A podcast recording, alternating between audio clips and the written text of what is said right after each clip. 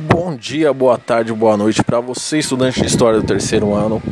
Hoje nós vamos falar sobre a crise de 29, a Grande Depressão que assolou o mundo inteiro, com tudo aquilo que aconteceu economicamente lá nos Estados Unidos, ok? Lembrando que crises econômicas são cíclicas, elas acontecem em períodos específicos na história Tivemos uma grande crise anterior em 1870, tá? E aí, com os avanços do próprio sistema capitalista, essa crise foi superada e a mesma coisa aconteceu com a Grande Depressão, ok? Bom, a crise de 29, também conhecida como Grande Depressão, foi uma forte recessão econômica que atingiu o capitalismo internacional no final da década de 1920 marcou a decadência do liberalismo econômico naquele momento e teve como causas a superprodução e a especulação financeira. Vejam bem, superprodução e especulação financeira.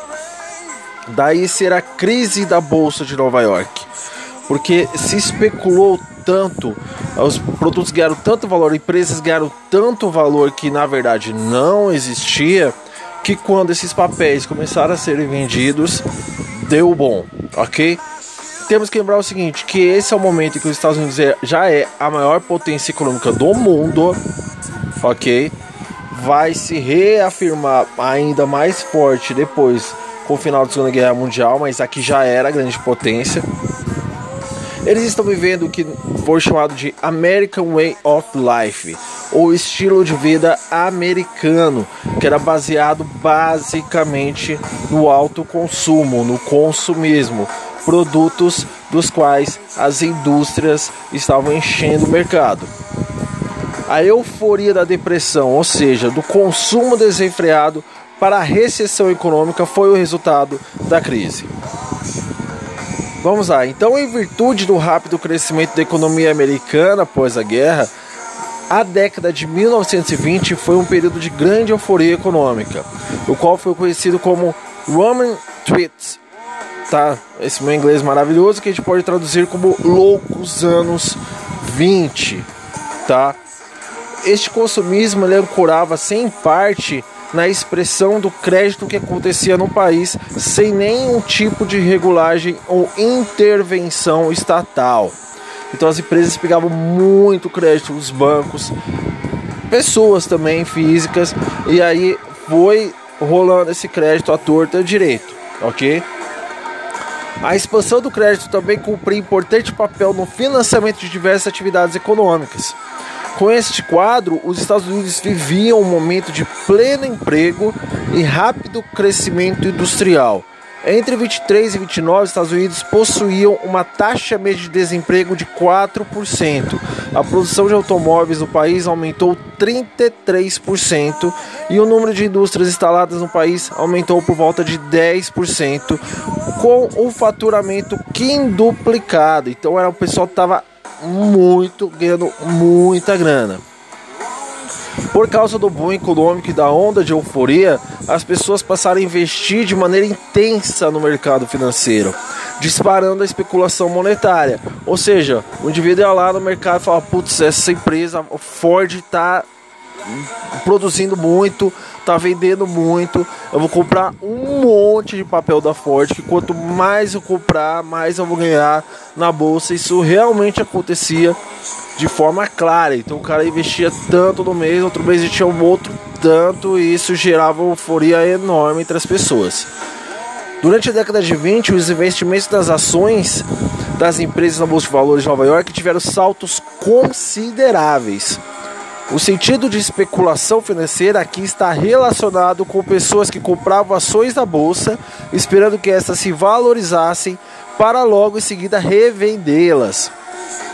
Esse processo fazia com que os valores das ações aumentassem, pois havia muitos compradores, oferta e demanda, né, gente? E criava uma falsa sensação de prosperidade.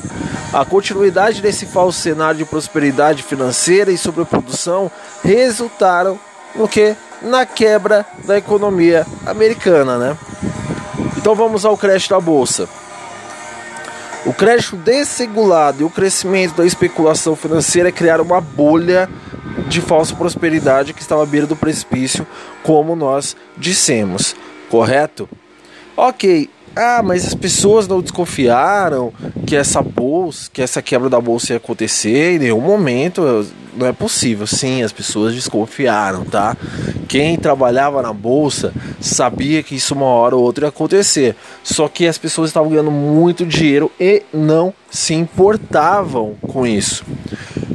Nem a, a, as pessoas que trabalhavam na bolsa, nem os grandes empresários que também estavam tendo grandes lucros.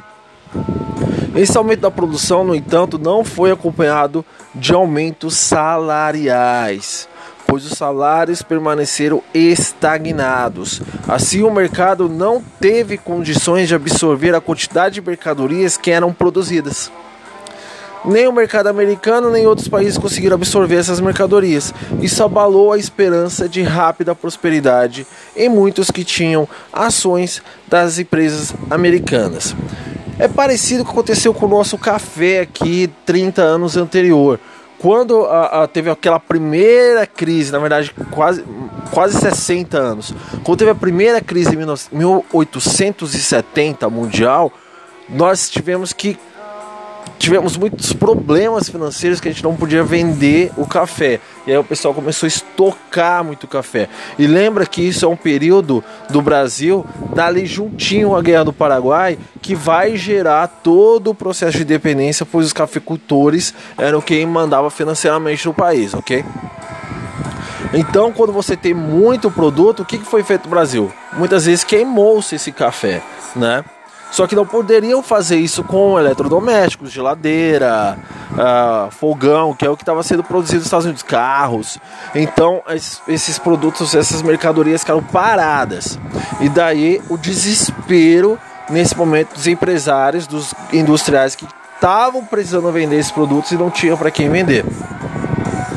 Milhares de pessoas resolveram vender as suas ações no dia 24 de outubro de 1929, no, do que ficou conhecido como Quinta-feira Negra. Nesse dia, mais de 12 milhões de ações foram colocadas à venda, o que deixou o mercado em pânico. A situação se estendeu por dias e na segunda, dia 28, mais 33 milhões de ações foram colocadas à venda. Imediatamente o valor das ações despencou e bilhões de dólares desapareceram. Imagina o seguinte: especulação. Mas a especulação financeira precisa na material, então não é só o mundo metafísico dos valores que a bolsa de valor determina por oferta e demanda de papéis né? Precisa também essa empresa vender, essa indústria vender. Se ela não vende, esses papéis despecam. Foi o que aconteceu. Então, bilhões de dólares eram fictícios e eles desapareceram da noite para o dia. E a economia americana então quebrou. O efeito da crise para a economia dos Estados Unidos foram imediatos e espalharam-se pelo país como um efeito dominó. O período mais crítico foi de 29 a 33.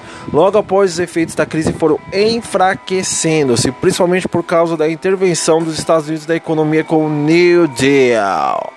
Tá? New Deal é o que? É o Estado, o Estado intervindo na economia de forma fortíssima para gerar um tabelamento de preços e tentar consertar esse excesso da produção para consertar o efeito do capitalismo quando ele foi deixado solto. Então a gente vê muito discurso neoliberal dizendo o seguinte, ó, o Estado tem que ser livre, né? O mercado tem que ser livre, o Estado não pode se intrometer e blá blá blá blá blá. blá. O que acontece toda vez que o mercado fica livre? Crise econômica, ok? Porque é sempre uma superprodução. As pessoas querem o quê? Querem vender, querem o lucro o máximo possível. Então elas não estão se importando muito com o Estado, elas estão se importando com os seus bolsos. E no momento que isso acontece, crise econômica, ok? Milhares de pessoas perderam instantaneamente todo o seu patrimônio, uma vez que ele estava investido em valores da especulação que haviam desaparecido com a quebra da bolsa. Os efeitos da crise espalharam-se pelo mundo. Por isso, a economia de diversos países entrou em recessão e o desemprego disparou mundo afora, tá? É, no Brasil não ia ser diferente. O Brasil sentiu os impactos da crise de 29. A área que sofreu mais com a recessão econômica foi a produção de café, claramente. Lembrando que aquela primeira crise de 70 levou à independência. A crise de 29 aqui vai gerar o que? O Estado Novo no Brasil, a era Vargas, tá? Isso é muito importante vocês terem em mente. Mas voltando aqui, o principal produto de exportação do país era o café, então se você não pode vender café, o que acontece? Tua economia vai quebrar, né? Vamos lá. Uh, o Brasil era responsável por cerca de 70% da produção de café comercializada no mundo e o principal consumidor de nossa mercadoria eram os próprios, era o próprio Estados Unidos, que comprava cerca de 80% da nossa produção. Com a recessão, o café estagnou-se no mercado brasileiro e o preço do produto despencou. Os cafeicultores tiveram prejuízos gigantescos. No auge dessa crise, o país enfrentou transformações políticas profundas, como disse a Revolução de 30 da era Vargas. Beleza? É isso que eu tinha a dizer para vocês sobre a crise de 29. Valeu, até a próxima.